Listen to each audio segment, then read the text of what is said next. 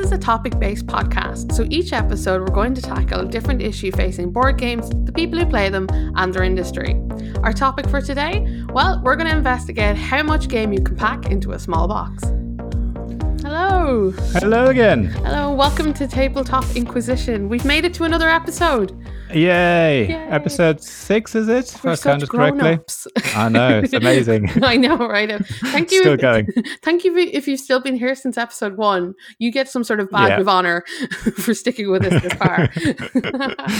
you get a special badge. So, how have things been with you, Oliver? What's you been up to lately? Um, yeah, um, well, I've been well, usual stuff. Obviously, uh, working on the blog, the usual stuff there. Still trying to write articles on a Tuesday um, that mm. are more hmm. topic related. I don't know whether people do follow my blog. If you don't, please do. There's links in the description of this yeah. podcast. Um, and yeah, I'm always trying to think of some subjects, and, and sometimes I seem to hit the nail on the head, and sometimes mm. it you know is is uh, not quite so interesting. But the hmm. last one I've I've written is about games for well at least three four players, uh, you know, bigger groups and mm. things like that, which I think is is a topic that. Um, doesn't really get covered very much. People like to pl- talk about. Actually, I was going to say people like to talk about solo games, but I don't think yeah. they do actually that much. Um, that's the other thing. It's, it seems to be a bit Ooh. Undercovered. I mean, more and more games do have solo options now, but it's mm. still, I think, actually not um, talked about a lot. And then two player um, again seems to be getting more and more popular, but when you then come to three and four players, obviously you get lots of games that way. But when you then go into higher player counts, five, six, seven, and things like that, I think it's it's a, another whole different ball game. And uh, yeah, I just thought I'd, I'd talk about those sort of things. That's really cool. I find your blog really insightful. I like that you raise these kinds of questions. And it's funny, you know, because nobody ever talks really about games for like, you know, three, four, and five players involved. Yeah. Like I have a special shelf um just with games that you can play with people beyond two, because I mostly play with two. Yeah. And it's a tough one, isn't it, when you have a group of people around trying to find something that works with everybody and also is goes to those bigger player counts really well. Um, it's so I think it's really important. It's something we don't talk about a whole lot, isn't it? Yeah, thank you. Yeah, no, as I say, I'm, I'm trying to. it's one of those things. You know, I, am trying to follow Twitter conversations and things like that, and and sometimes there's some mm. inspiration, mm. and uh, yeah, it's uh, it's quite fun to write about these things, and you know, having yeah. having looked at well i have never played solo games myself before but you know play with my mm. wife two player games quite regularly and then obviously games mm. groups we have then you know four four of us in total uh, and that works as well but again that's a different type of game and and going from two to f- say three or four players is actually a, a quite mm. a big step uh, and then going higher player counts changes dynamics even further so it's quite interesting how that shifts yeah. the gameplay. Yeah, it is. It's definitely like a little piece that people don't, I suppose, discuss like on purpose. You know, the kind yeah. of way people talk about party games, they go to like, you know, big player counts and solo games and sometimes game for two players. But generally speaking, that little bit in the middle where you have to deal with a bunch of people yeah. is something is something that it, I, I, suppose we, th- we should probably think about more. Yeah. You know, you don't lists of games for five players. That's right. yeah, lists for solo games, but not for five players. But um, yeah, that's really cool. I like I like that you brought that. Thank you, thank you. How about you then? What have you been up to? You've been quite busy filming and uh, all sorts of things. I, I can see. I, I, love watching your videos and commenting on them and uh, trying to keep the conversation going do. there as well. Oh, you're far too kind with all your comments. You're like my number one supporter.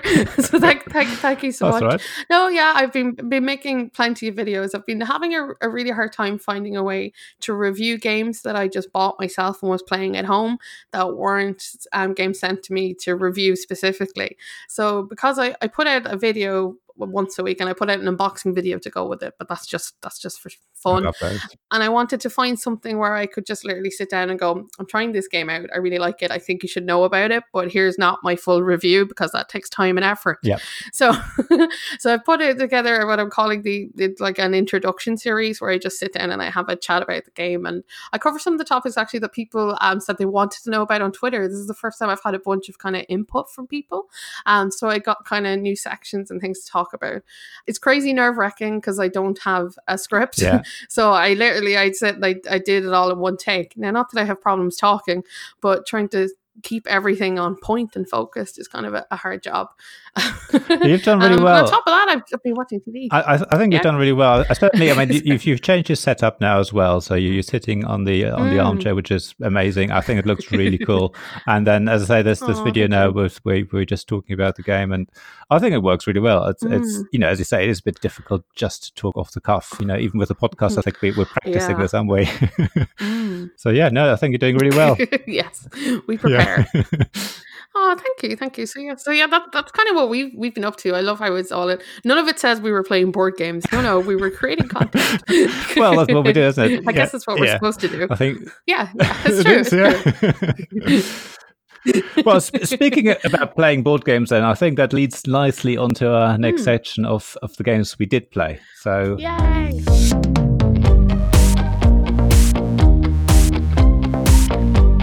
Do you want to make a start with what you have been playing? Sure, why not? Um, I'm sure. uh, yeah, okay. I like I like talking about games. There's, there's no question here.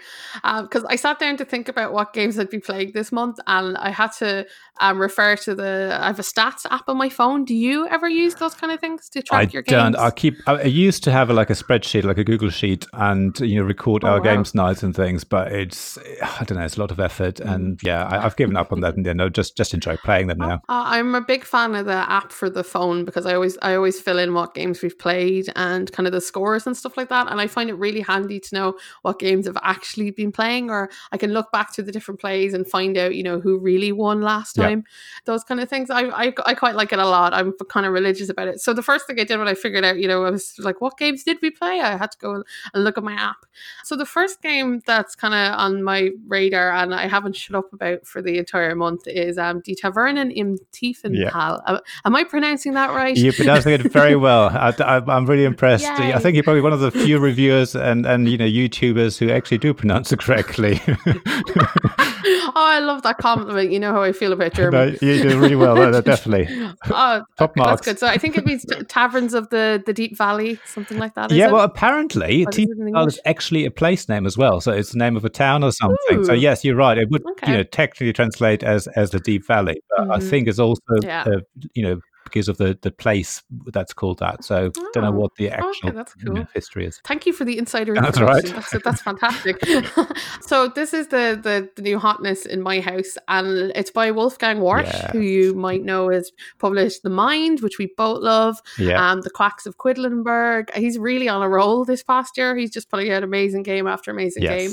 And when I saw this game about running your own tavern, I was I was sold. I didn't even I didn't even know how the game played or what was in the box. I was like, this this one, please. Yeah. and it is a super fun deck building dice drafting game. Um, and you have your own little bar and you're trying to kind of upgrade your bar and get your patrons to come and visit you and then whoever has the most points wins as, as it goes. But it's it's really simple but really clever. And i love the fact that you have your own little bar. And the best thing about the entire game is everybody has a little beer mat to put their dice Oh, yeah, on. yeah. and when you're when you roll your dice you put them on your beer mat and you pick one and then you pass them to your opponent Okay. um, yeah. and Yeah. each little bear mat has like little scribblings on it. So there's one with ha- someone playing hangman. there's one with someone playing X's and O's. Yeah. Um, and there's one with a stain. I just think the components of the game are just so cute. Someone put a ton of effort Oh, into it. and I've been having so much Yeah. fun playing with playing with it. It's also the first game I've ever bought that was in another language. So, uh, so that's that's good side. I wonder when it'll come to English. Hopefully someday soon. But thank God for Board Game Geek and people who bother translating rules for people like me. I was going to say, yeah. So yeah, so that's been the real kind of star of the month. And then the second game I'll talk about before I like before Yeah, I take on. up like an entire segment is one that came from Kickstarter. So um, I don't often get things from Kickstarter, so it was it was super exciting. I was like, oh, there's a game in my house. I can't even remember when we ordered this. So this is Space Explorers, and it comes from 21st 25th Century Games. Some people may remember it because it's got this really cool retro art. And the the reason we picked it actually is the game designer is the same guy who made a game called Viceroy, and that's a game that people don't talk about a lot, but it's super super good. You you draft tiles to build like a pyramid of tableau building. Um, I'm terrible at it, but my husband Okay. loves it. Um, I don't think he, I don't think he's ever lost. but when we saw that um, they he was making this other game, Space Explorers, we had to get involved, and it's very much like a Splendor game. Um, basically, you're recruiting people into your tableau um, with matching symbols, and so that you can complete spaced projects. Okay. And it sounds really simple, and it probably is, but it's got a couple of little twists in it that make it really stand out. So um, I've been really, really impressed with it because I don't really like games like Splendor where you know you buy the thing to get the thing to buy the Yeah, yeah. thing to get the thing, but this one really just kind of it just takes it up a notch, just a little bit, enough to make it a bit different. So that's mainly what I've been playing this month. it's been super exciting. What about yourself? Yeah, what I have been. I mean, I haven't played anything new. I mean, I've got a few things uh, kickstarted that hopefully arrive very soon. We'll see. Um, but in the meantime, we've, we're playing the classics. So my wife and I have gone back to playing Wingspan again and really enjoying that. You know, two player. It's it's one of those games. You know, you, you play it all the time, and it's it's quite fascinating how having played it so many times, how the different cards actually affect the sort of outcome as well. Uh, and I think we're sort of scores wise, we're probably always quite close as well. You know, I don't think there's anyone who wins more than the other. But yeah, it's quite interesting how you know, depending on what birds come out, how different the final scores are. So that the, the, the end scoring and varies can can vary quite a bit. And yeah, it's, I quite like that that you're sort of starting to explore the sort of different, you know, because you've got 140 different, 150 different birds in that. Mm. It's it's just crazy. You know, it's only when you play it that many times that you sort of discover the, the different combinations and things, and you know, you get your favorite birds after a while as well. So yeah, I'm really enjoying that, and it- it's just such a beautiful game. I mean, the, the you know presentation of it all, the, the quality of the, the components and everything, and the gameplay is, is so Mhm. straightforward. It's it's just absolutely perfect. So yeah, I've been enjoying that with my wife. And then Excellent. with my games group, we've gone back into Terra Mystica. Hey. And I think I don't know whether we had the discussion before, but Terra Mystica to me was a game that, yeah, because of the theme, it just doesn't work for me. You know, if if I ignore Mm-hmm. the theme, I just see it as an abstract game, absolutely fine. But in my head, I just have to do that constant switch and go right. Okay, I'm not worried about terraforming or you know the cult track and whatever else. Uh, I just need to think. Yeah. Okay, I need to you know put this comp- thing here to give me points there, and move up this thing, which then gives me energy or, you know, the sort of magic thing and all that. But yes, Magic. ignore the theme, just look at it, you know, as more an abstract game. And yeah, we've been Mm. playing it uh, three players now quite a few times. Been playing it online on Yucata as well with a few friends of mine.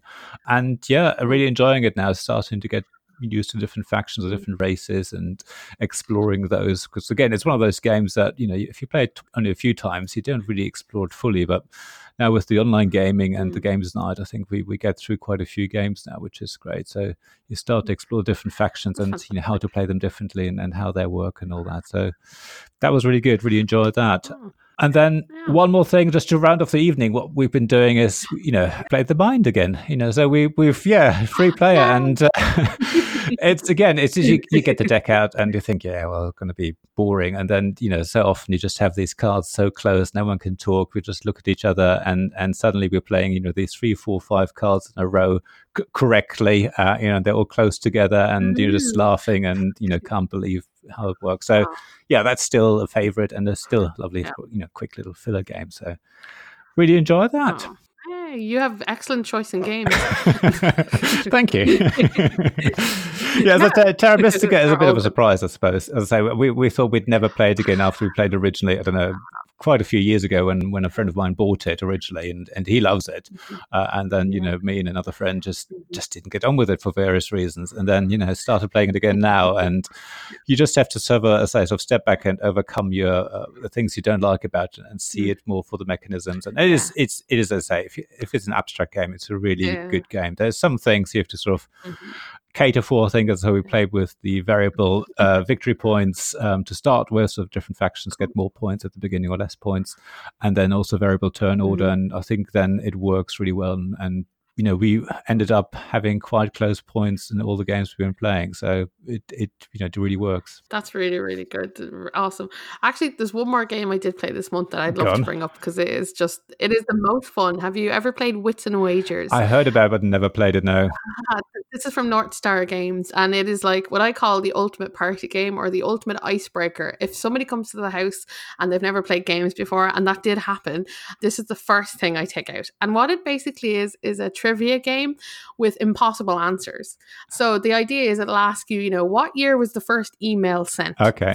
And everyone goes, uh, no one really knows the answer. But what you do is you make a guess and then you bet on who you think has the best oh, okay. answer or who is the cl- or who is yeah. the closest to the real answer so you have this entire pile of impossible questions and everyone just trying to guess and sort it out and then so even if you're doing terribly and you've no clue what's going on you can bet on somebody else going i bet he knows right, the answer yeah. to that um, and get your way around it and it is just so much fun.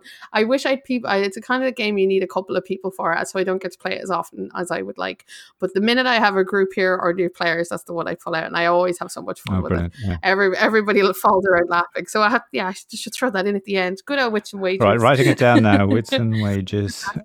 wits and wages.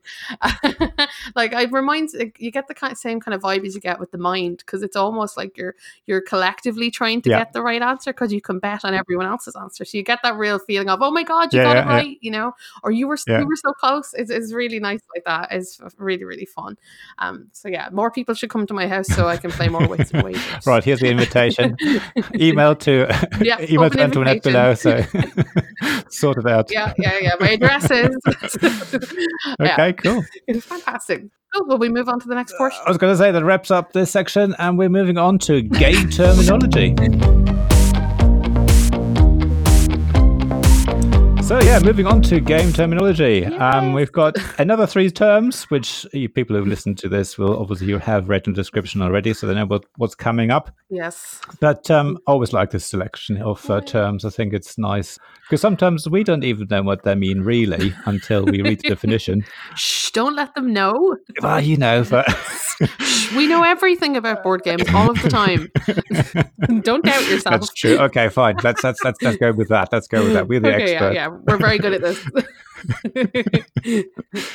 so yeah, so for those people who might have forgotten, we're going to have three terms, and both Antoinette and I will basically describe what we think, what that term means, and then we're going to read out the board game geek definition, and then mm. sort of discuss what we think of that, and maybe even describe some games that fall into that category. Oh yes. So today we're starting with dexterity games. Yay. Antoinette, what is your definition of dexterity games? Ah, interesting. Okay, so my definition of dexterity games. All right, here we go. I wrote this. I wrote this sentence while thinking deeply. So a okay. game, a game which tests your physical skills to determine the victor. And then my examples were by like flicking things or stacking things, and then I ran out of ideas. but I got that far. But I do have some really, really good examples. I think of what of, of dexterity games because I I seem to have a desire for many of them, but don't own that many. Okay. So my first example actually is going to be one I reviewed, and this is Flick Fleet from Eurydice Games, um, yep. and that's a really cool game where you get to flick around tiny ships on the big board. Um, and it's a much bigger game than I think you'd think a dexterity game might be. Normally, when you think about them, you think about things like maybe Meeple Circus, where you stack yeah, meeples yeah. and stuff on top of each other, or Ice Cool, where you flick penguins around the little map. Yeah. And then there's things like Junk Art, where you stack wooden pieces on top of each other and make pieces of art, which is also really yeah, cool. And there's also Flip Ships. This I do own, and I'm a big fan of it, where you have to flip a pog shaped ship around and take down enemy and alien invaders or try and hit the mothership. Yeah. That's really, really fun. so I can think of lots of these despite not owning many of them. But I think most people know kind of dexterity games means obviously using your hands. Yeah. I think in some way to manipulate the, the game. Ta-da! Would, uh, very good definition. I don't, I don't think I can follow that really. Oh, um, no, I was going to say there's probably definition is, is obviously in the word dexterity, meaning you know using your hand. So it is mm. about that, and there's a hand-eye coordination. It is obviously quite a different type of game usually. Mm-hmm. But yeah, it, it could be stacking, it could be balancing, it could be flicking, it could be otherwise moving. You're basically manipulating something with your hands. I mean, yeah. sort of classic things like Jenga you know those oh, those yeah. sort of games that's that's the classic i would yes, say you know even uh, foosball those sort of games as well are dexterity oh. games you know they, these are all the, the classics that maybe I've grown up as you know as a kid. Oh. but yeah, I, I, can't really add anything to the definition. Um, I think you've covered it all.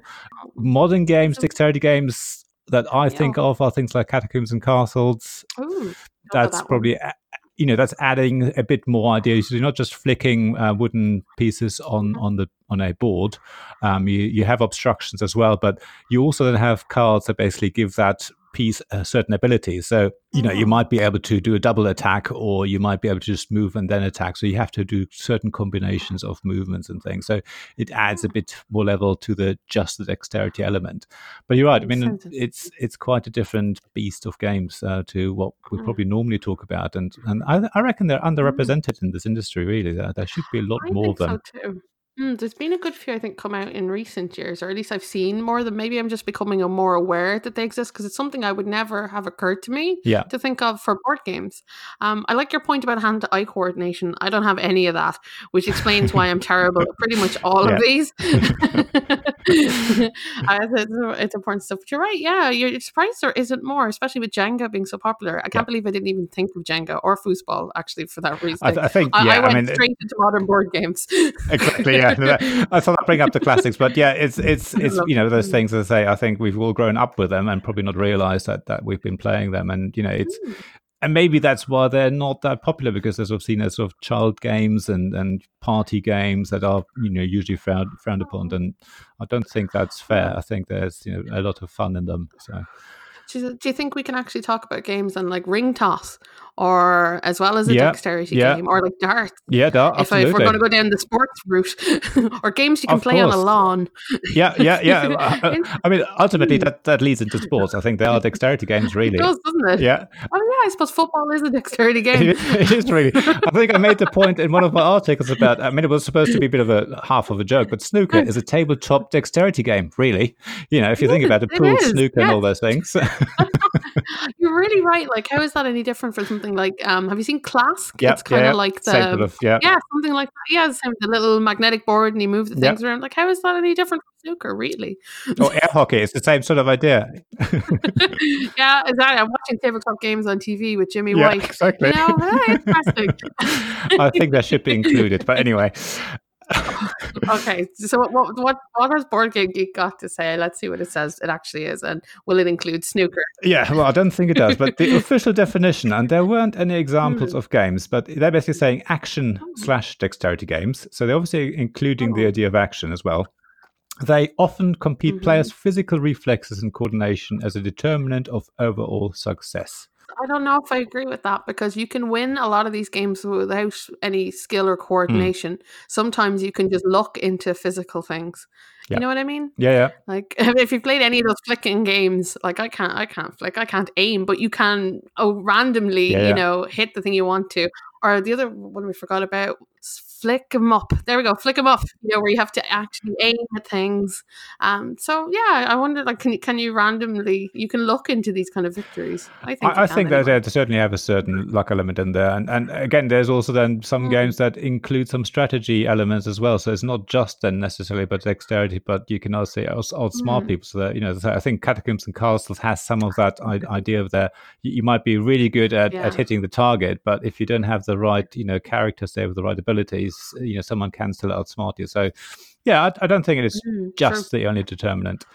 I wrote down Yeah. a little fun fact. Apparently, there is a unique word game called Dexterity. Oh, cool. So uh, you're supposed to, what does it say? Uh, Your ability to uh, form interesting, unique, and provocative words and play intelligently uh, is highlighted here. So I, I don't know what I've I've not heard of this game, but I thought that's interesting that there's a word game that's called Dexterity. Like- But I guess using your brain in a sort Yeah. of way, I guess I don't know. Well, it's, uh, it's dexterity. Like in that sense, you're talking about dexterity with language. So maybe being able to think the box and I stuff like so. that. And with dexterity games, you often do have to do that because it's not always as straight it's flicking at something. Like for instance, especially with the stacking games, you have to Yeah. tactically decide where it goes or come up with a, a, a unique way to approach Yeah. it. So yeah, dexterity board game. uh, This is Mm. interesting. Just thought I'd bring that in there. is it available? We'll see. If, yeah, if you're still see if we can buy it. I haven't looked that up yet, so we'll have to check that out. Yeah, exactly. Okay, that was cool. That's dexterity. Um, I really do like dexterity games. I really wish I had more of them. I think they're just so much fun. they are, yeah, Uh, yeah. You kind of want a good. I think you kind of want a good couple of people to play them with you to really make them fun.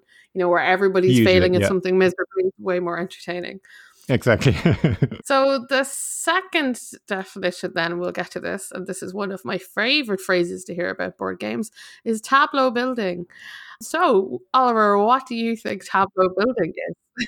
Right, Tableau. Yeah, see, that's interesting. Um, I immediately was reminded of uh, like deck building games. I think there's a similar sort of idea Mm. that uh, that you basically have a set of well, I, I guess this time we're talking about more tiles uh, than than cards. But um, Mm. as far as I understand it, you, you basically again sort of build, uh, you know. Uh, your, your, your tableau up, you know, you- again, usually spending, you know, I don't know, some sort of money or some sort of resource or something like that.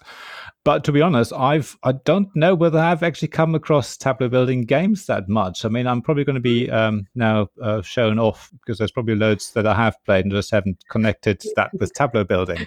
Yeah. So I, I think I better stop there and, and see what, what your definition is because I'm I'm not too sure. the first thing I'm going to tell you is that you've mentioned a game today that's a tableau builder, and that's Wingspan. Because you lay the cards out in front Yes, of you okay. and you build your engine. But uh, yeah, so there you go. yeah. So you, you are familiar, but I There agree it's an it's an awkward kind of term because it's kind of it's kind of broad. So this is what I came up with. Um, so a game which has you lay out components, often cards, in front of you that you control or can use, um, that can represent your game board. So sometimes you don't have a game board, but you'll have a set of cards that you can activate. Okay. Oftentimes, the objective is to create an efficient tableau to help you meet the game's victory conditions. Right. So that's where I was going. So yeah, Wingspan is a is a, is a good example of That's that. a good where you're trying example, definitely. Yeah. combination, yeah, of the right cards together to get a good kind of outcome. A couple of ones that I thought of when I thought about it, I thought of many, but uh, I'll just I'll roll off um, something like Race for the Galaxy. If you've ever, ever played that, so Yeah, You yeah, I haven't, but no, yeah, yeah, yeah, I'm aware of it. Yeah, yeah, you lay them out in front of you. Space Base is another one as well. But this, you get your own board, but you build your tableau into it Yeah. With spaceships. Um, Obsession is one where you use tiles. Actually, you build up your house in front in front of you, and all the tiles are your rooms, and they do different things.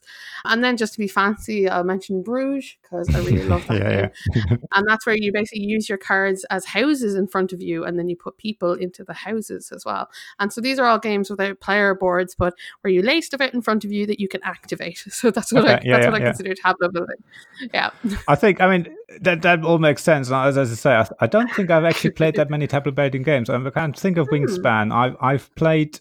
Is, is Le Havre, I suppose, is a sort of tableau builder as well to some degree. Mhm. Yeah, yeah it is you put yeah it is definitely because you put those pieces in front Yeah. of you as you buy the buildings and stuff yeah So, Mhm. um, and then yeah, I'm just trying, to think.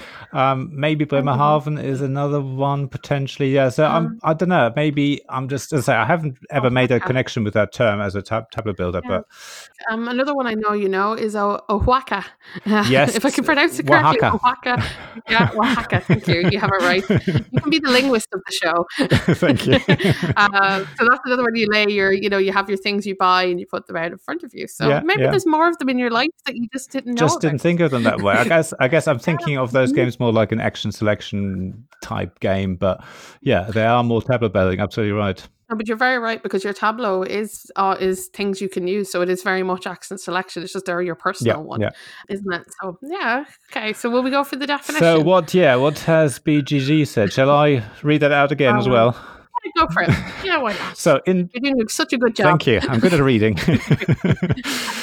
Uh, in tableau building games, each player has a visible personal array or tableau of components, as that's what you said, cards, tiles, player boards, Right. etc., which they purposefully build or manipulate throughout the game by spending actions or resources, including opportunity costs, whatever that may mean specifically, uh, and which determines the quality, quantity, and or variety of actions to which they have access throughout the game. The array is not merely a place to store resources, there's a long definition, to plan out actions, is. to store a puzzle which must be manipulated, or something that impacts victory points. It impacts the quality, quantity, and a variety of actions which are accessible to a player. This means that some games may include an array or tableau, but not really be a tableau building game. So there we go. That that's that. So Ah. yeah, I like the first part of that. That- I'm feeling very proud of myself right now with my Friday morning work ethic. I think I think you got it spot on. To be honest, yeah. So you covered all the I points. do play. I do play a lot of them. To be fair, I like ta- I like tableau building. I like having your own kind of personal stuff in front of you that you use and things like that. You do get some interesting situations though, where you have games where you build a tableau and other people can use things in your tableau. Yes, yeah, yeah. Those are There's a just key flow, something like that, or Keyflower, one of flower, exactly it. Yeah, where people can use your things. It's very neat. but yeah, but I think for the most part that that makes sense. I think it's quite a popular type of game, isn't it? Tableau building. Now that we kind of Well, apparently so. I've, I've never thought about it that way, but yeah, as I find out, more people, there's more games than I'd realised. So. Uh, your homework is to go look at your collection and come back with a list of tableau builders you secretly For own. next episode, okay, make sure, I'll, make, I'll make sure. Uh, right, then right, that so leads us what- to our last term, bluffing. Do you want to talk about bluffing games? Okay, I'll talk about bluffing. Here, Here we here go. we go. Um, so, bluffing games ask you to deceive others or misconstrue the truth to other players for your own or a team's benefit. You don't have to lie. Omissions often work, and it's mostly used in larger group games. Very good. Wow. Yes. you think you think I've done this before? you definitely have prepared for this one. I should, it's something I should be good at with all my years of philosophy is defining things and shrinking things into single Yeah, yeah. sentences. So I'm glad. I'm glad You, you have the background good. there. You have the, expe- the yeah. The, I'm glad all those years paid off. Brilliant. So, um, Uh, yeah, I was going to say I don't know how much I can add to that. I was I I was going to say that they're usually also classified as social deduction games because that usually includes Oh, yeah. bluffing. I mean, bluffing is a part of social deduction games usually. So social deduction is maybe a bit more about actually yeah. working out who people are and what they do, but Mm. bluffing obviously is an element. So you, as I say, you, you pretend to not have that information or you, you offer different information depending on what the rules allow, whether you can actually outright lie or whether you just have to be quite clever. and and to be honest, I think bluffing is quite often, I think, used in sort of heavier games as well, not necessarily as a mechanism as part of the rules, but obviously if, if you have a certain strategy in your game and, and you don't want other players to realize what you're doing, you might be, you know, misdirecting people and say, oh, look over here. And, you know, why don't you build your building over there and things like that. So I think bluffing works throughout Ah. games, not necessarily as in, you know, in the sense of bluffing games, but, you know, I think we use it probably in, in mm. bigger games groups, as you say, when they have more people quite a lot throughout without realizing necessarily. That's really interesting. That was such an alpha gamer thought you had about bluffing to your advantage in like more complex games. I'm like, oh god, yes, that's how people are really thinking approach the game because they know everything that's going on. But to be fair, when, we No. play, I'm, I'm always quite transparent. I don't don't bluff, but I, I find a lot of Mm. other players do bluff, and I'd never actually thought about that until I realized halfway through. Oh, hang Mm. on, they're actually intentionally not saying something or saying something else because they don't want me to think about that.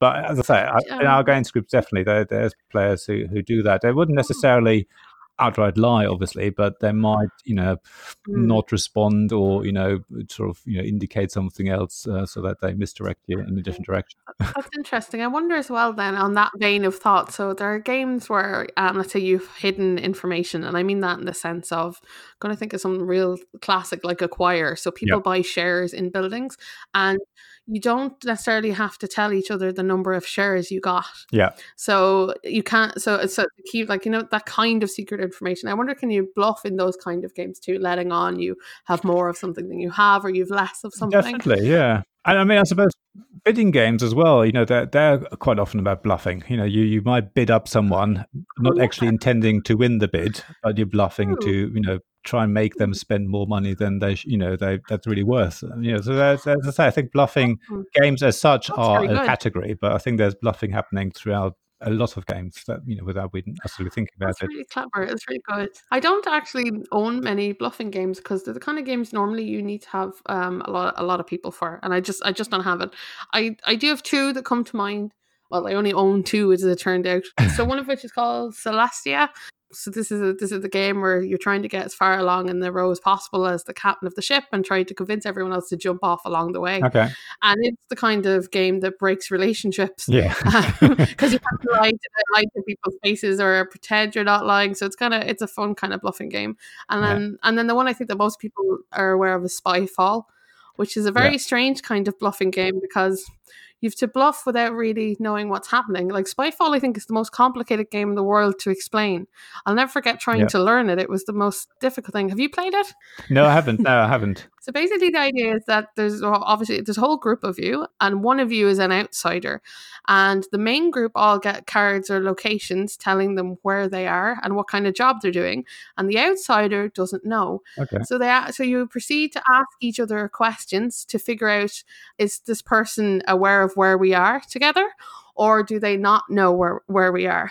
okay, and so and the outsider's job is to try and figure out where everybody is um, without being figured out first. It's a it's a really strange one to explain, okay. No, makes sense. there's there's a lot, a lot of bluffing in that, and also not just bluffing, but kind of side talking. I want to say where you're trying to talk around a particular issue without Yeah. having to be yeah. direct. Maybe it isn't bluffing. Think about it, but I think it is because you have to you have to pretend you have to pretend and avoid the truth or find out the truth. Well, that's that's bluffing, definitely. Yeah, yeah. Maybe, yeah, maybe. What about yourself? Have you got a better range to choose from than I do? I don't. I, I I don't think I really play bluffing games. The only two, well, one that I think is a definite is coup, and I've played that a few times, and I- that taught me I'm no good at bluffing. Um, and there's lots of other players who are really good at it because I think a lot of bluffing games also require you to remember what people have. You know, cards they've played or things they've said in the past, and I don't Mhm. really like memory games because I, I guess my memory isn't that good. I don't know, but I found with coup, I'm trying to bluff, and I don't think I normally get away with it. Usually because I, you know, pretend to have a certain card that I quite clearly can't have because it's physically impossible in the game or something like that, given you know, the game state. So I would avoid them, I suppose. But the other one that that I do love playing is Love Letter, and I don't know whether it's specifically a bluffing game because really you Mm. can't lie in this game. You have to be honest. So, you know, there, there is no lying whatsoever. But at the same time, there are situations, depending on what card you play, you can try and misdirect someone. So, I don't know, have you played Love Letter before? I have played Love Letter before. And I mean, you, have situations, for example, the, the classic uh, moment when you have the Countess. Mhm. Normally, you have to play the Countess if you have the Prince or the King, and obviously, if the Princess, you play the Countess. But uh, our daughter developed that strategy of playing the Countess, even though she had like a really low card, because then we suddenly thought, oh, hang on, she must have the Prince or the, the King or, or even the Princess. So, you know, next Yeah. time you, you have a um, guard, you might guess those things while she was holding on to handmaid or something like that. So there there is even in that game, I think there's a fair amount of bluffing actually happening if, if you play it at that level. Once you've played a few more times and you know how it works, you know, intentionally playing a card that Yeah, people think you, you got the other card you've capped is a certain card. So I would, you know, I don't think people would necessarily call it a bluffing game, but there's certainly bluffing going on. But that's the only other game that I enjoy playing. But other than that, I'm I'm no good at bluffing really. Oh. I, I like that example. It's really kind of like a fake out, you know, a kind of bluffing or, you know, that, Yes, like, yeah. There's quite a few games actually now that I think about it do that kind of thing where I'm playing this card to make you believe that I might have this other one to go with Yeah. it.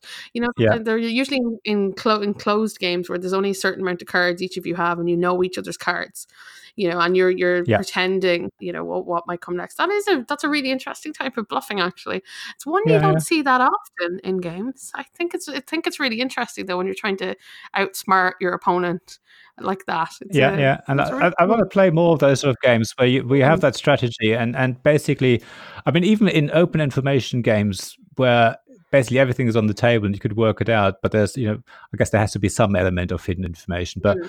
even if you're just trying to basically you know make someone believe you're following a certain strategy when you're actually doing something else because you know the next turn you, you know you have something ready to do, and I want to play more of those sort of games as well. You know, where you have a strategy that could actually be quite obvious, but you're trying to misdirect the other player so that you can follow that through.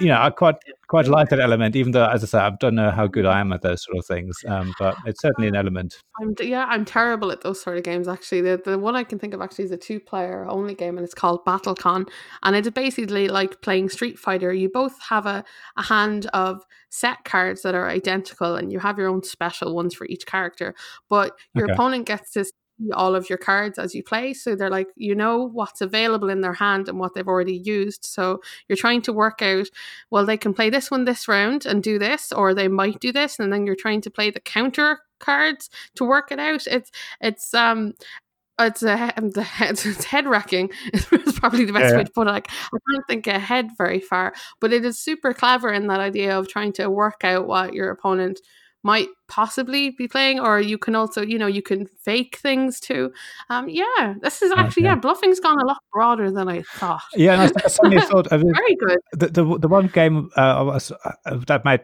explain a bit further what I was saying earlier about actually open information games, where strategy is important and, and bluffing is also important. Is, is in a game like Scythe, for example, where literally everything is on the board. Oh, Everyone can see Mm. where your figures are. Everyone can see how much money you've got. You know all resources and things. Yet hmm. you might be moving in a certain direction, making someone think. and, and again, it's it's big element in Scythe is the, the threat of attack when you're not actually attacking. So you might move towards someone. They might think you they're you know you're about to attack them, but actually you're just trying to m- move Mhm. into a certain hex to then gain resources that you need and things like that. So there's I think there's Hmm. those sort of games I quite enjoy where you know the information is all there, so you could work it out, but you have to cleverly move and, and do certain things in an order so it's not obvious what you're aiming for. And um, yeah, I quite like that sort of element of things. yeah that's a good choice what did the definition say Board Game Geek says bluffing games encourage players to use deception to achieve their aims. All bluffing games have an element of hidden information in them. So yeah, basically what we've been saying. Yeah, yeah, we're good at this. Yeah.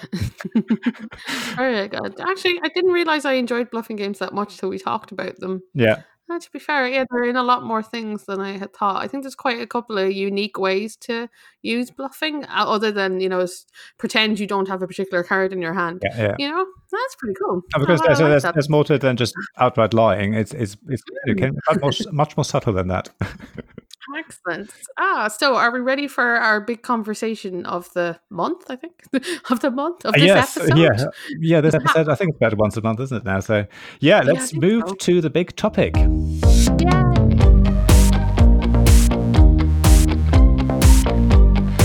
So moving on to the big topic of this episode, small box game. I said big topic for small box games. Do you see what I did there? Hey, Oh, you're so hashtag jokes.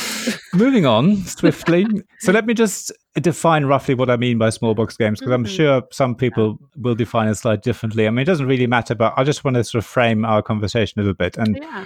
what I've written down is basically a game that comes in a box that is small enough to easily take with you in a small bag or by stashing in a rucksack, or even a game that fits into your coat pocket. So Mm. we're not talking about. I mean, I don't know. There isn't this sort of size limit as such, but I'm sure mm-hmm. there's, you know, everyone will understand. You know, can you easily take that with you, or do you have to like, you know, have a get a bag to put your game in?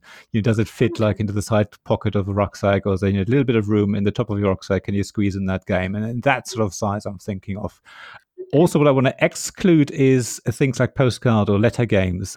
They are, to me, another group of games where literally, I think they're quite popular. Maybe we should do another topic, but you know, where you basically subscribe, and I think there's even Patreons for them, where you subscribe for like a pound a month and you get a postcard um, or a little letter in the post once a month, and it's got a little game in it. It's nothing going to be ex- amazing, but again, some of those ideas are amazing.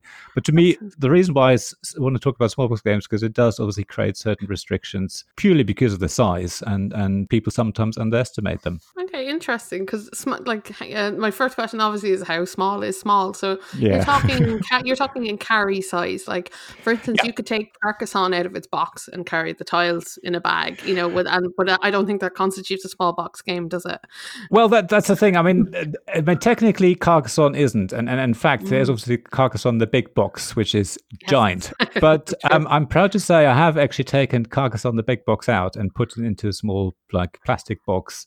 Obviously, oh. you have to remove some components like you know school boards and things. You might have to print out your own and maybe remove some bits. I think in the Carcassonne Big Box mm. edition we've got there's like the Wheel of Fortune. We've got the German one. I think that's what it translates at, and that board is basically too big but if you print out your own little scoreboard and things like that, you can easily stash that away. And then, yeah, it becomes a small box game. But technically speaking, no, Carcassonne isn't in itself a small box. Mm-hmm. So we're literally talking about games that, that you know, come in a box. Saying that though, you know, you get some games um, which are literally like a deck of cards. They come in, yeah. come in this giant box. Mm, exactly. Take it out, and to me, that probably is a small box game, really. Okay. So there is a, is a bit of a grey area, definitely.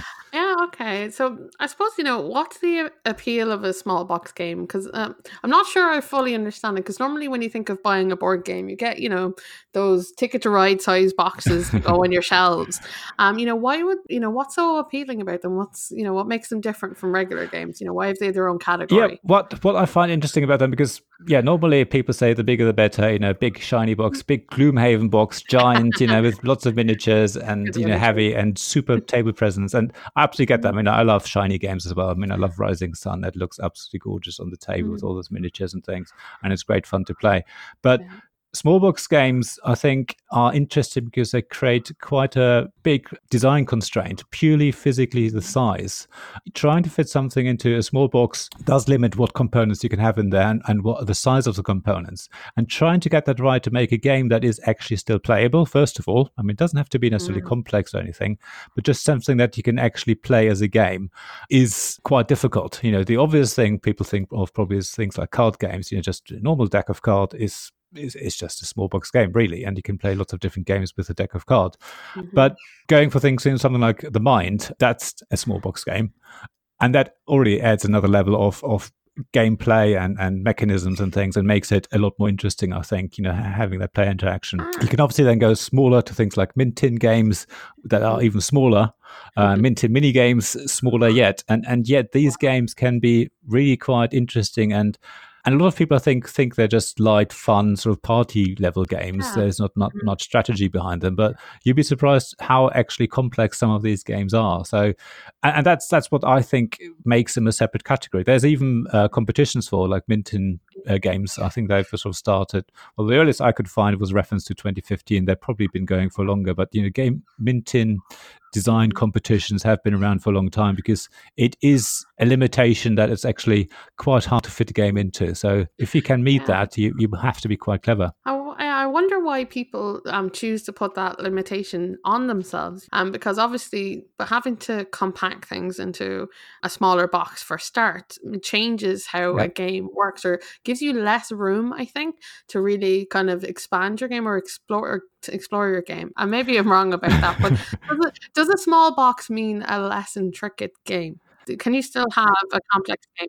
components. Absolutely, I think you can, and I think there's games. I mean, there's games like I'm thinking Microbrew, for example, from One Free Elephant. That is actually quite a complex strategy game. I mean, there's a fair amount of luck, but just moving the pieces around on on so you've got your I don't know whether you've played or whether you know it, but you basically have your little brew kettle and you've got walls in there and you have to sort of shift them around, but they can only shift in a certain direction, and you're trying to make patterns to fit a certain recipe that you then brew and things. So there's quite a lot of mechanisms in the small box, and there's lots of components in there. And, I know One Free Elephant are very proud of having fitted all these tiny components into there.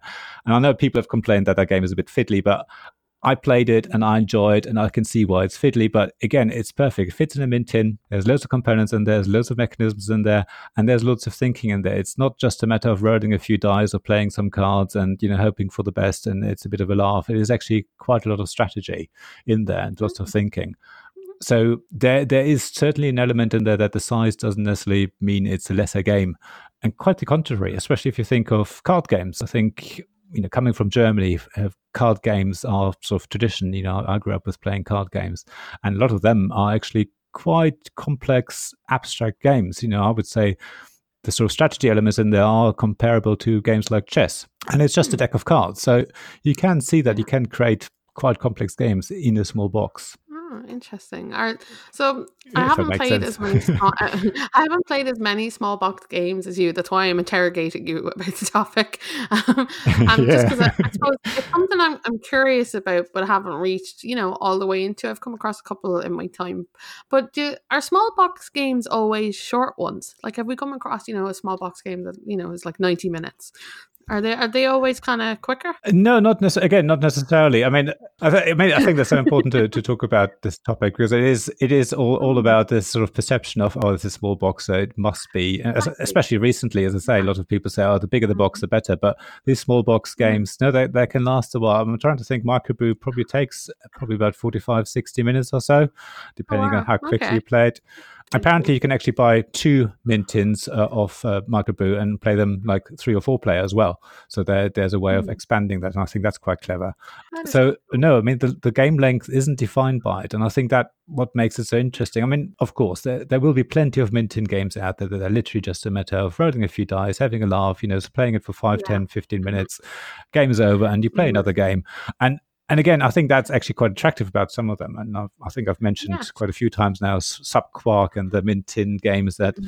you know David yeah. and, and Kate produce, and that are great fun. They're not necessarily complex or difficult, but they're ideal. You take them with you. We've played them in restaurants or pubs many times while we're waiting for food. They don't take up much room. I think that's the other advantage of the small mm-hmm. box games. Usually they're easy to carry, but also don't take up much table presence. So you can play them in you know on a mm-hmm. train or on a plane, even potentially. I mean, I've not tried that, but certainly if you have a table in a train or something like that, you can, can play them there in a you know in a pub or restaurant. And and yes, usually they are quite quick, but not necessarily. Okay. The game length isn't determined, so it, it goes both ways.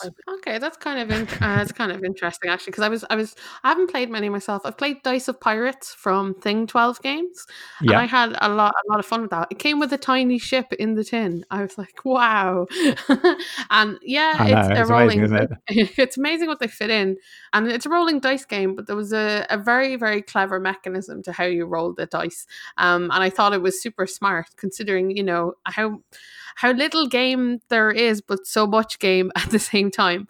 And it got me thinking, yeah, I suppose, yeah. you know, what kind of advantages do you have with a small box? It's there's got to be, you know, a bunch of positives to it, you know, that people probably don't think about.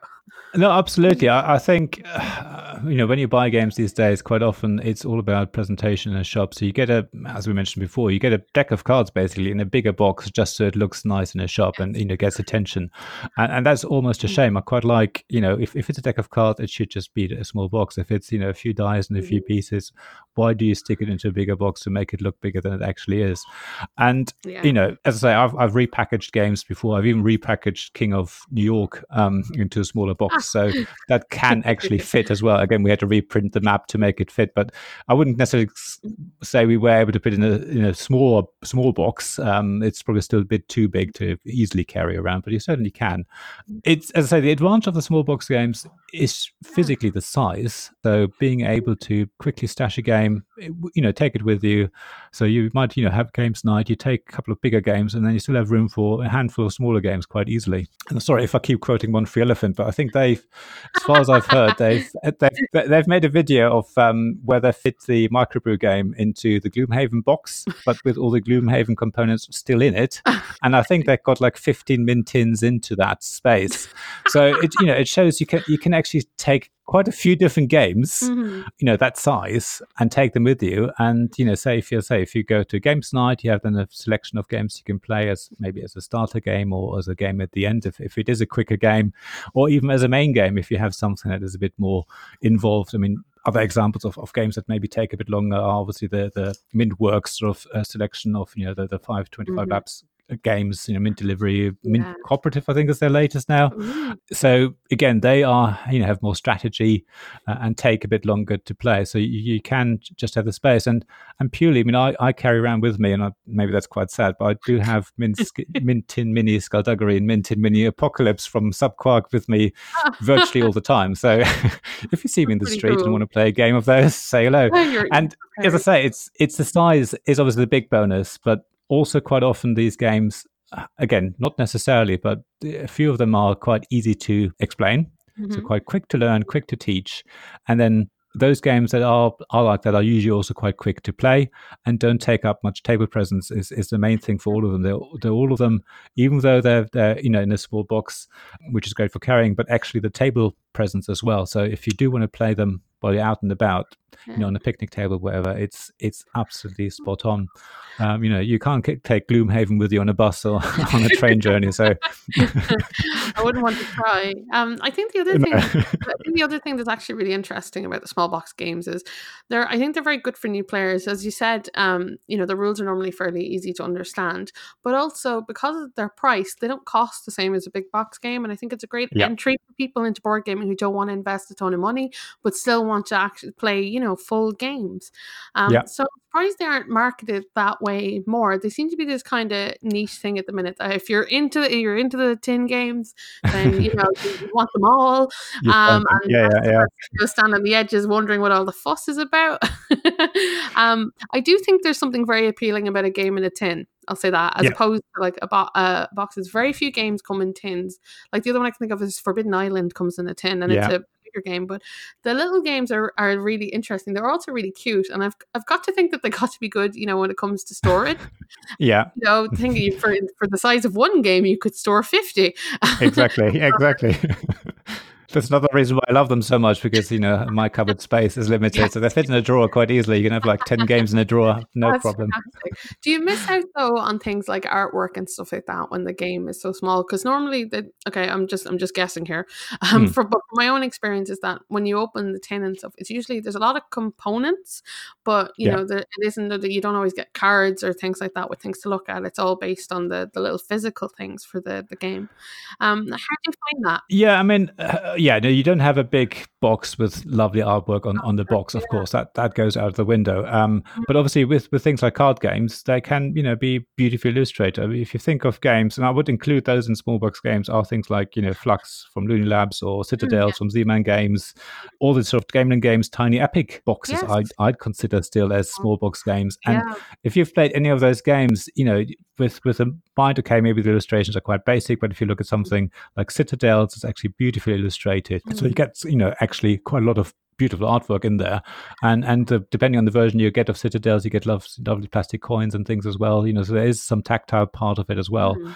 and obviously certainly with the tiny epic range of games, uh, the, the little the, little meeples you get, and you have you know can attach weapons and things. You get something actually that looks beautiful on on the table as well, and and quite often the boxes are used as well. So you actually using every millimeter, every every inch of space that you have in the box, and and every component has to count basically. You know, has to work twice as hard to create a really interesting game. So mm no, you obviously so the table presence is different, but it doesn't necessarily worse. And and again, I'm thinking of the subquark games, and again, he's a Patreon, so maybe I should I should just as a disclaimer. but Mint Tin skullduggery, uh, you know, the little skulls are in there that, that are little beads, basically. They're just you know they're tiny, but they're highly detailed and they're gorgeous. And and some games have little coins with them, and, and they even come with like little meeples and things. So it isn't necessarily a, a, worse game or a less beautiful game just because it comes in a mint tin. And in fact, as I was just saying, all of these components have to work a lot harder because you can't just add, you know, a few more components to just add this little extra expansion or this different mechanism. Everything has to fit and everything has to work really hard to create a really good game. That's true. That's true. I, actually, you just made me made me think there because I was wondering about artwork in small box games. You mentioned Love Letter earlier, yeah, and that's I consider that to be very fairly small.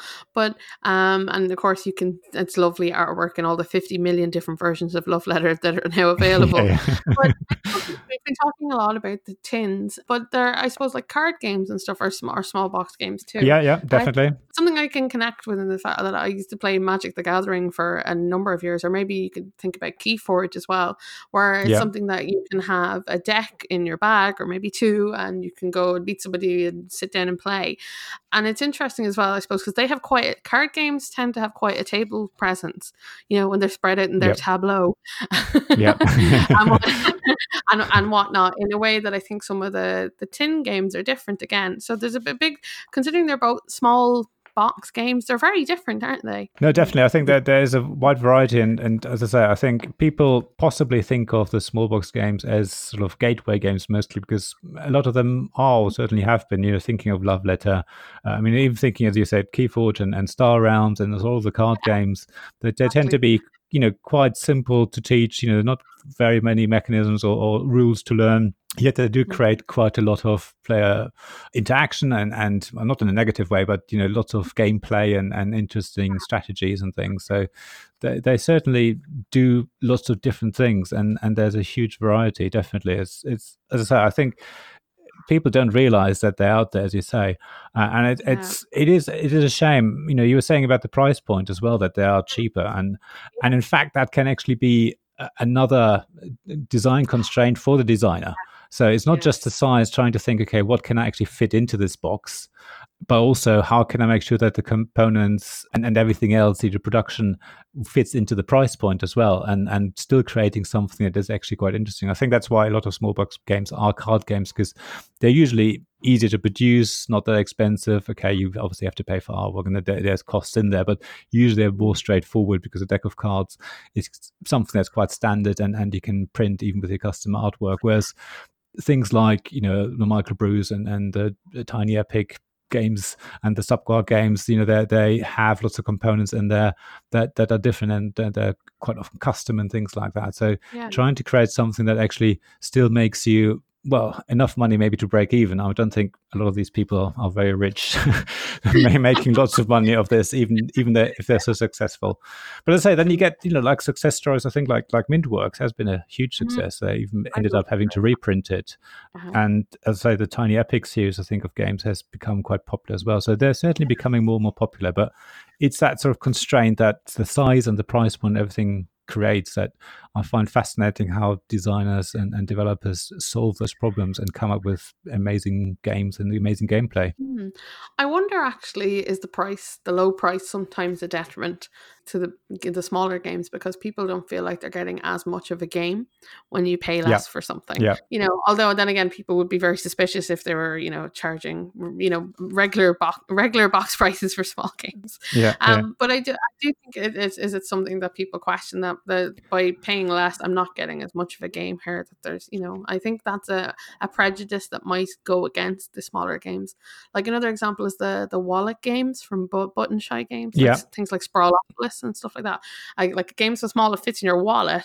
You know, uh, it sounds really cool. But there's something about that that instantly I think shifts your perception of board game comes in a box and yeah. it's got all this stuff takes like you know however long to play it.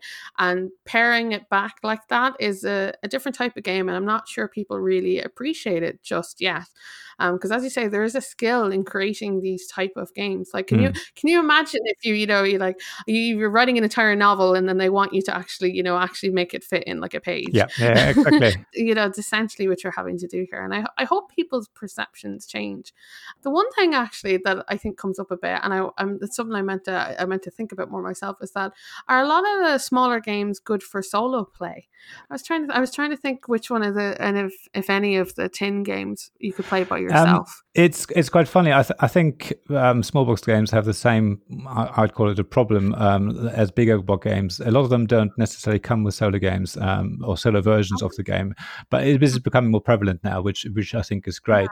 Um, I mean, I was I was watching uh, uh, again, sorry, a Twitter conversation between Subquark, David Miller, and I can't remember who else uh, about offering a potential solo variant for um, their latest game, because mm-hmm. you know I, I, think as a designer, creating solo games again is a different sort of skill set, uh, which small box mm-hmm. companies or designers and developers and publishers don't necessarily have because they tend to be also smaller companies and, and smaller you know types of people so you know having having that happen more is great.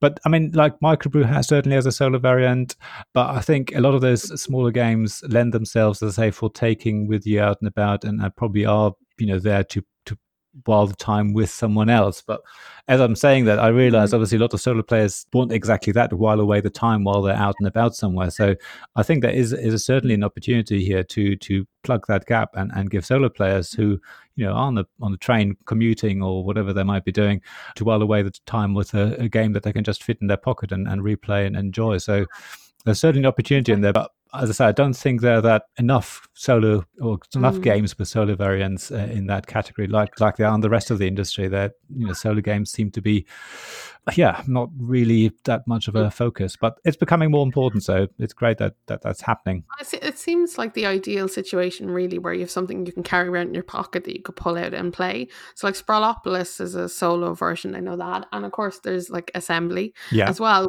Literally, just you know, a, a deck of cards. Really, you could bring that in your pocket and play that anywhere.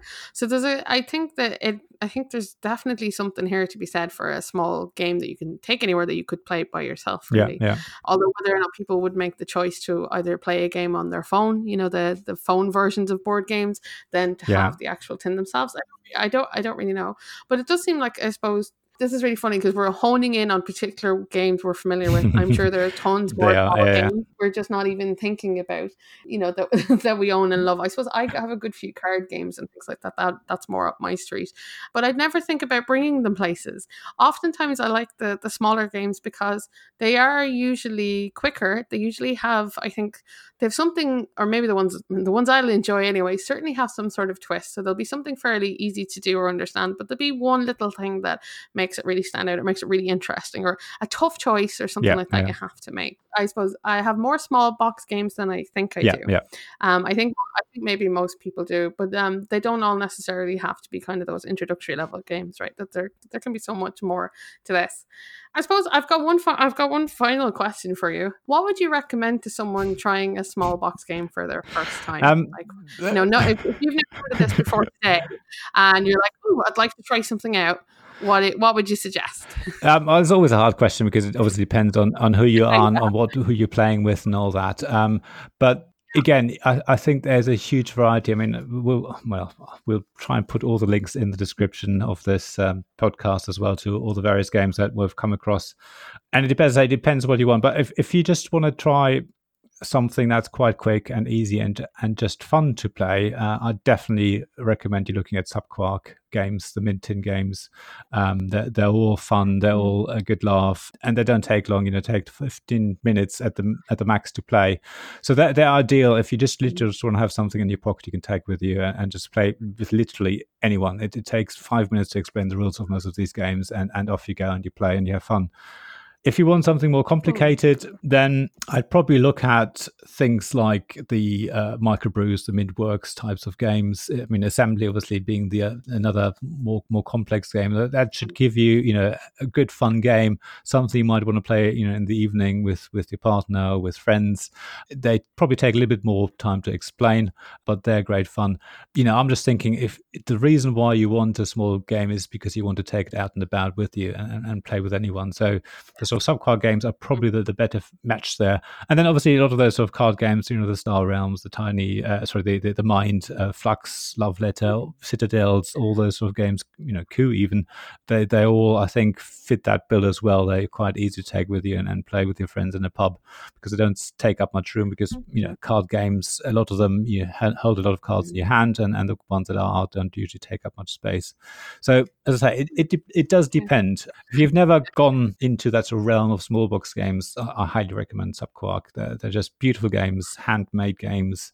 You know, it's it's the whole the backstory with it. Just just go on their website and, and read how these games are made. It's they're just absolutely gorgeous and wonderful. So I love those. I suppose like if I'm gonna I'm gonna recommend something. I don't own many small box games, but um I do enjoy card games and I'm very picky about what card games I like.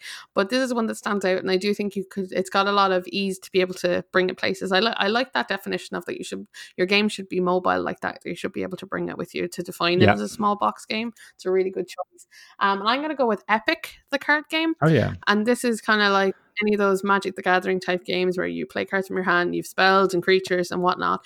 But the cool thing about it is, is that you only need, I think it's um, thirty cards for your deck, and you can pick cards up at random. You don't build a deck or anything. You literally just put a, a pile of cards next to you and you play you play them okay, and it's really straightforward. It's really fun because all of the the title says it all. All of the cards in that you can play are amazing. Everything's Everything's brilliant. epic. So you draw a new card, you're like, wow, look what I drew, and then your opponent does something ridiculous, and you're like, oh, so unfair. And then you've something else. Everything in the game is indeed epic. The artwork is lovely and it's a really fun little two player card game. And I know it's the kind of thing if I was going somewhere and I had some time to kill, I think that's the one I would bring Okay. with me. But yeah, I definitely I want to look. I must look into some of these um a, li- a little bit more. I'm still trying to get over the idea of I've bought a board game that didn't come in a box. Yeah. But it might just be the fact that I suppose I don't go out a whole lot, so I don't have a need to bring my games with me. A lot of, I think, a lot of gamers in the industry, they they play it in like a games group or with a family or things like that. So they only think, "Oh, I'm going to play it, at, you know, at the kitchen table," um, and that's absolutely fine. That works, and I, you know, I understand that. I completely get that. But at the same time, it is, you know, once you get into the small box games, you know, the amount of times I've I've literally taken the game out and we played it in the pub while we're waiting for food, or you know, Mm. taken on holiday with us and, and played it somewhere out and about. It's it certainly if you know depending on obviously what you do and, and, and who, who you're spending your time with but I, I do think you find that it's quite enjoyable just literally be out and about while you're waiting for something or you're traveling from a to b get the game out rather than get your iphone out and listen to a podcast. Well obviously listen to this podcast. Um, but uh, you know or listen to the podcast and play a game. Hey. and it's just you know it's it's just fun. It's a different type as i say usually of gaming. It's not these sort of long six hour games that you know spend you can spend the whole evening playing but it's certainly worth trying. Definitely. So there you go. You've got some things to go and look up and think about, um, and see if you're interested. I think I think it's the kind of the kind of games that'll fit particular types of people that'll fit really neatly into their lives and the way they Yeah. approach and play games. Hopefully that's you, and you can go and you can go and check them out. I think that wraps up this. i segment. think it does and i'd wrap up the podcast as well so i hope everyone enjoyed listening to this and uh, yeah i learned something from our definitions and the you know topic and as always i think all we really have to say at the end is ask everyone please subscribe Mm. to this podcast and and review it and give us some stars if you're on um, apple podcasts as it's now called rather than itunes. And um, yeah Yeah. just um, and, and look obviously in the uh, description uh, for the links to antoinette's uh, pages and, and videos and, and my blog as well uh, there's all there. And other than that obviously if you're looking for this podcast we're available anywhere you know on spotify stitcher buzzsprout and Feedburner and I don't know what else. There's all these things, and on obviously iTunes, I heard we're on LinkedIn now. and yeah, We're everywhere. we're, we're literally made it. everywhere now. so you, you ah. should miss us, but yeah, check our description with all the links there in there, and obviously all the games we talked about there they're in there as well. Yeah, perfect. So thanks for being here, everybody, and we look forward to the next episode. Thank you. Take care. Bye. Bye bye.